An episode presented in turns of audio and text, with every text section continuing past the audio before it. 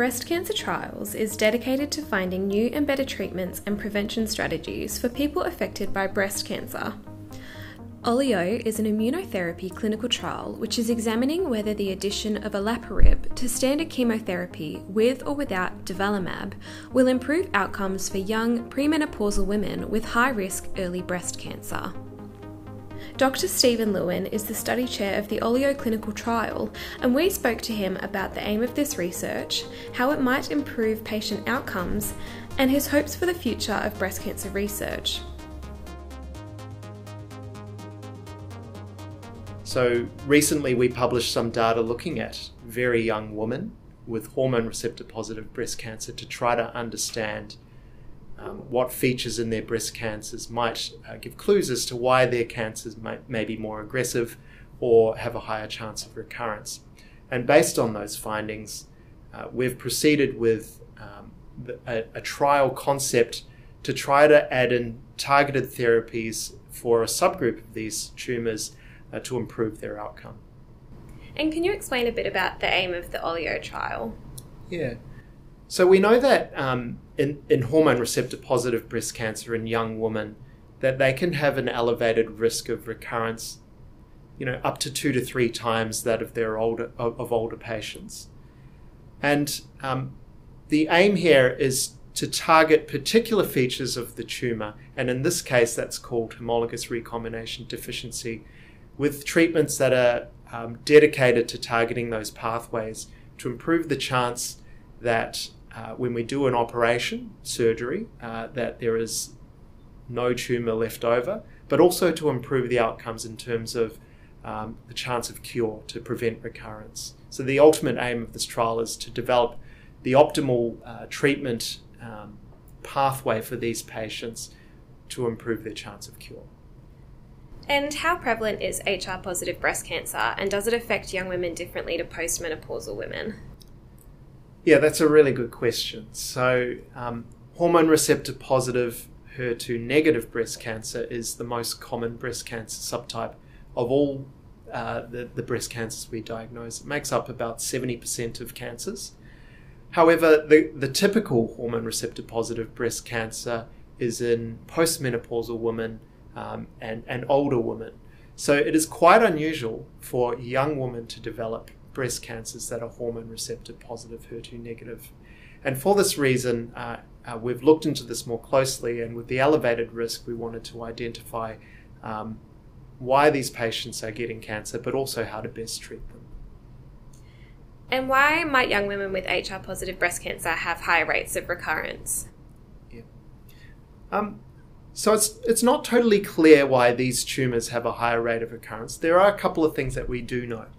So when we look under the microscope at features that show how aggressive the cancer is, in other words, how rapidly we think that cancer is growing, in young women we can see that they um, have much more aggressive cancers than their older counterparts.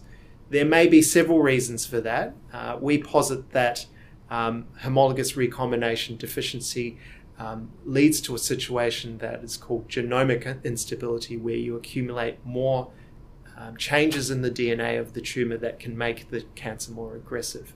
There are other feature, uh, there are other potential reasons. So, for example, of course, um, young women uh, may have higher levels of estrogen compared with postmenopausal women, and because these um, breast cancers are driven by hormones, it may be that in that situation they have more aggressive features. In patients who have homologous recombination deficiency, there is um, some defect in the, the body's ability to repair um, DNA changes. When we give a olaparib, which is a class of drug called a PARP inhibitor, it further um, decreases the ability to repair DNA. And when this occurs, you can get a massive accumulation of changes in the DNA of the cell, which leads that cell to die because it cannot um, it cannot cope with that level of DNA damage. So this is how the olaparib drug works in this situation, and we think it probably works even better or synergizes with chemotherapy, which causes cell death through its usual pathways. So, what role does the immune system play in trying to make a treatment more effective?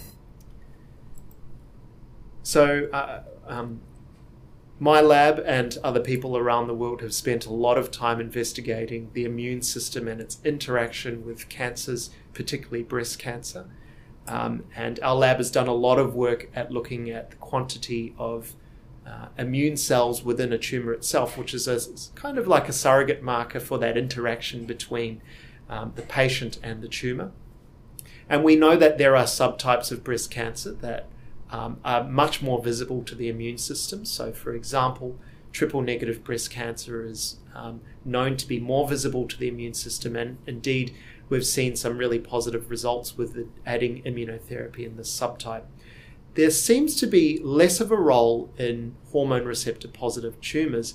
However, um, based on some of the research we've done, we believe there is a subset of these tumours that do have a, a stronger interaction with the immune system. And part of what we'd really like to do here is identify which of those tumours have that robust immune uh, immune sort of interaction and whether we can then target that group with drugs that allow the immune system to be fully unleashed. So, the OLIO clinical trial is looking to recruit a total of 56 patients.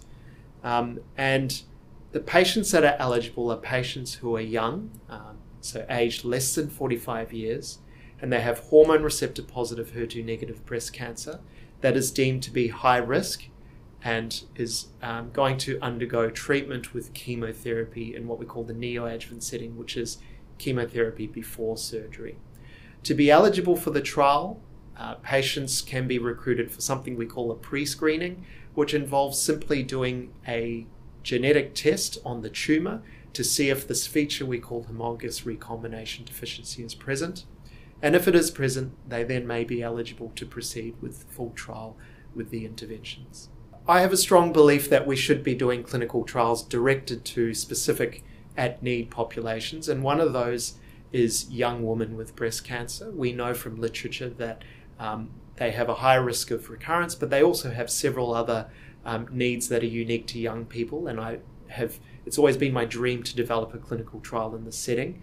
I also believe with the advent of new therapeutics, we're really looking at using targeted drugs to improve this, the outcomes in particular subsets of patients. So I think for the future, what I'd really like to see is to be able to understand which subgroups are going to respond to these treatments so that we can really optimize their outcomes at a personalized treatment kind of level. And from your perspective, what would you say to someone who is thinking of supporting breast cancer research financially? Yeah, so um, I'm su- super excited to be able to be given the opportunity to run a clinical trial like Olio. And clearly, uh, for me, I really strongly feel that this would not have been possible without the support of breast cancer trials. And so I'd really encourage anyone who's um, considering supporting breast cancer trials at all um, to really, um, really strongly consider it because it really helps support really important clinical trials.